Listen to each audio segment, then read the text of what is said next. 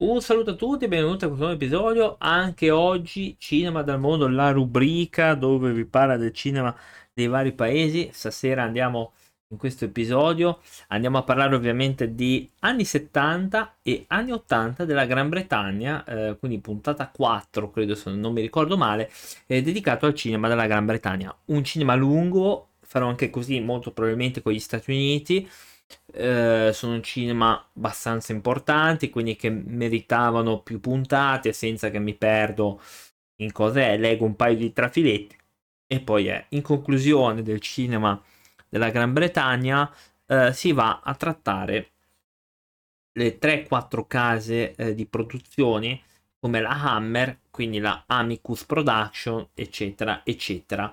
Um, credo che sono importantissime citarle per un discorso che la Hammer comunque um, da parte mia ha fatto secondo me delle ottime cose. Alcune cose mi hanno talmente divertito che giustamente ehm, bisognava citarle a parte. Comunque andiamo subito.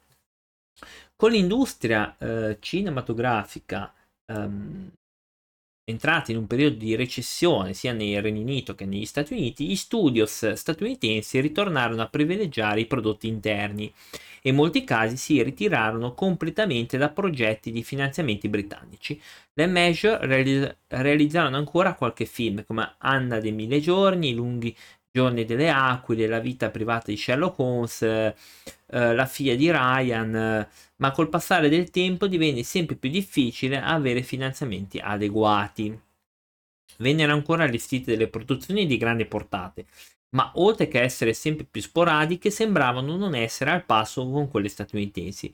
Tra le più riuscite ci furono le storie di Agatha Christie come Assassino sull'Oriente Express, mh, che io l'ho visto in varie versioni, tra l'altro molto carino e me l'avevano fatto vedere a scuola, eh, del 74, Assassinio sul Nilo, eh, anche qui mh, abbastanza carino, ehm, forse io preferisco, perché l'ho visto più volte, Assassino sull'Oriente Express, però questa è una mia è una mia cosa privata, cioè una, una, mia idea personale. Però è molto bello anche Assassino sul Nilo. Eh.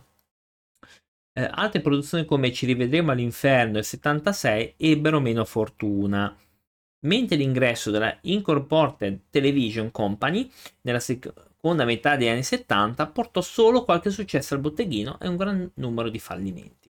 Il boom horror degli anni 60 concluse il suo effetto a metà degli anni 70, con i due produttori principali che erano la Hammer e la Lamicus che abbandonarono il genere di fronte alla concorrenza del cinema indipendente statunitense.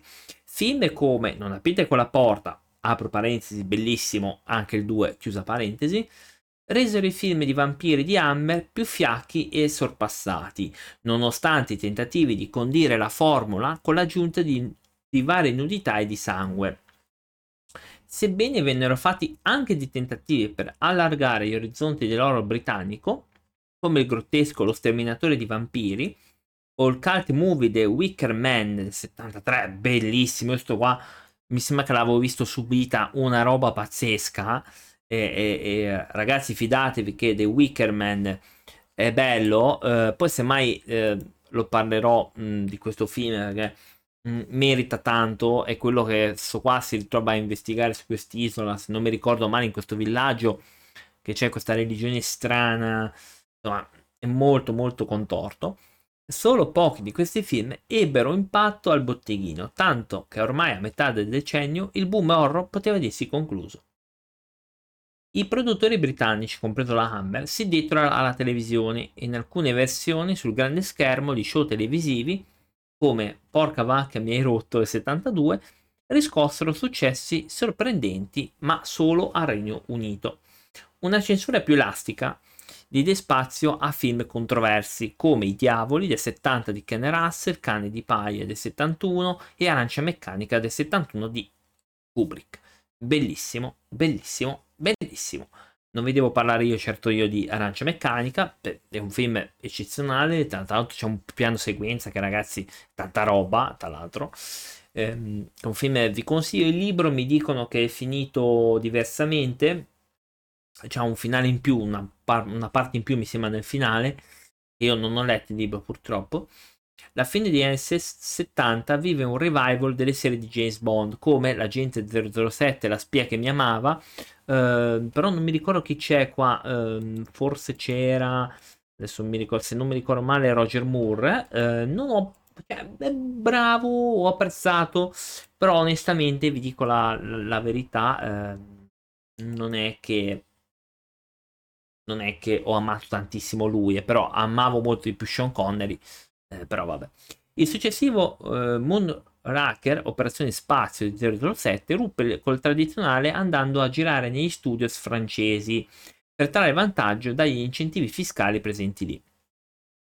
Alcune produzioni statunitensi fecero ritorno negli studios nel 77 e nel 79 per Guerre Stellari presso gli Elsing Studios e poi Superman, eh, Pinewood Studios e Alien negli studios della Shepperton. Quindi anche qui hanno usato dei vari studi di produzione, eh, ovviamente eh, britanniche, per girare questi film. E ci sta, ci sta alla grande, ragazzi. Perché poi hanno tirato fuori della roba perché i Superman sono belli. Forse il terzo e il quarto non è che li ho apprezzati tanto, però. Um, abbiamo avuto i Guerre Stellari, quelli che nell'ordine cronologico sono uh, 4, 5, 6 in realtà perché poi un giorno andrò a parlare un pochino di questi film qua, ehm, perché io ho solo quelli vecchi, quelli nuovi sinceramente, parto un paio, non sono preso, preferisco veramente il 4, 5, 6, per, forse per, anche per un discorso di nostalgia, ma gli Alien, che sono secondo me eccellenti, e Superman molto belli malgrado la recessione degli anni 70, emersero un numero notevole di produzioni britanniche che si sarebbero poi imposte fino a essere considerate di culto. Um, venne fatto questo dramma, eh, Messaggero d'amore, vinse la Palma d'Oro al Festival di Cannes, poi uh, La vendetta di Carter del 71, Hitchcock ritornò a Londra per girare il suo penultimo film che era Frenzy del 72, abbastanza carino, Uh, venne fatto anche un thriller che si chiamava A Venezia un dicembre rosso shocking, uh, molto carino anche questo, da, di Nicholas Roeg. Um, poi ovviamente venne fatto uh, quell'ultimo ponte del 77. Ridley Scott debuttò con la storia avventurosa XVIII secolo, i duellanti, ambientata appunto in questo secolo qua, del 77, molto, molto carino, l'ho anche visto, abbastanza interessante. Mm, e poi due dei film più popolari degli anni 70 furono di Monty Python. Monty Python e il Sacco Graal, carino, veramente divertente, a me è piaciuto, e Brian di Nazareth. Questo ci portò negli anni 80. Anni 80. Benché le major statunitensi come Per l'impero colpisce ancora e Superman 2 continuassero a girare negli studios di posa britannici, questo decennio cominciò col peggiore recessione che l'industria cinematografica britannica avesse mai visto. Nell'80 vennero realizzati 31 film nel Regno Unito, con la diminuzione del 50% rispetto all'anno precedente, e col numero dei titoli più bassi dal 14. La crisi andò avanti anche l'anno successivo, nella quale si contò 24 film. Comunque ci fu presto un rinnovato ottimismo, ca- eh, capitanato dalla Gold Craze Film da Channel 4. Um, ehm, poi ci sono altri film come Local Hero, Momenti di Gloria, bello tra l'altro. Um, Shakespeare a colazione. Quando Momenti di Gloria vinse 4 premi Oscar nell'82, compreso quello per il miglior film, eh, lo sceneggiatore dichiarò: I britannici stanno arrivando. Eh, nell'83 anche Gandhi, questo film dell'82-83, si aggiudicò ancora la statuetta per il miglior film sembrò proprio che ci avessero preso. Tutto questo incoraggiò l'avvio di un ciclo di produzioni col grande budget, come ad esempio per vari altri lavori, comunque, ehm, però il tentativo fallì perché le grandi produzioni per il mercato statunitense si chiusero in fallimento. Col continuo sostegno di Channel 4 si svilupparono dei nuovi talenti come Mike Newell, Neil Jordan e altri. Ehm, e questa televisione aveva finanziato tantissimo eh, le varie produzioni c- cinematografiche. Mm, però questo portò rimase l'unica perché chiuse sia la Rank Organization, che è quella che abbiamo citato nella puntata 1, e la Heady Tax, mm, che fece questa concessione del governo, aveva permesso alle compagnie straniere di abbattere gran parte dei loro costi di produzione.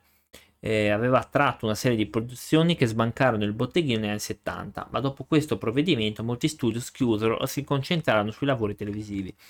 Quindi il governo conservatore dell'84 leva questa heady tax e le produzioni estere purtroppo chiudono e quindi portano a questo motivo di recessione e molte chiusero o si spostarono per la tv purtroppo anche dal punto di vista mm, quindi qua abbiamo citato anche oggi due sono andato un po' veloce in realtà perché poi ci concentreremo sugli anni 90 e anni 2000 mm, e poi ci sono altre, altre cose che devo trattare ancora per quanto riguarda la Gran Bretagna. Gli anni 90 sono lunghissimi, eh, andremo a citare un po' di film come al solito, eh, andremo a citare anche un po' di, un po di roba, tra cui parleremo ovviamente eh, mh, di Harry Potter, perché in realtà Harry Potter ha avuto l'appoggio statunitense, ma in realtà eh, è di matrice britannica, appunto. Eh, detto quello, ragazzi, vi do appuntamento alla prossima. Ciao!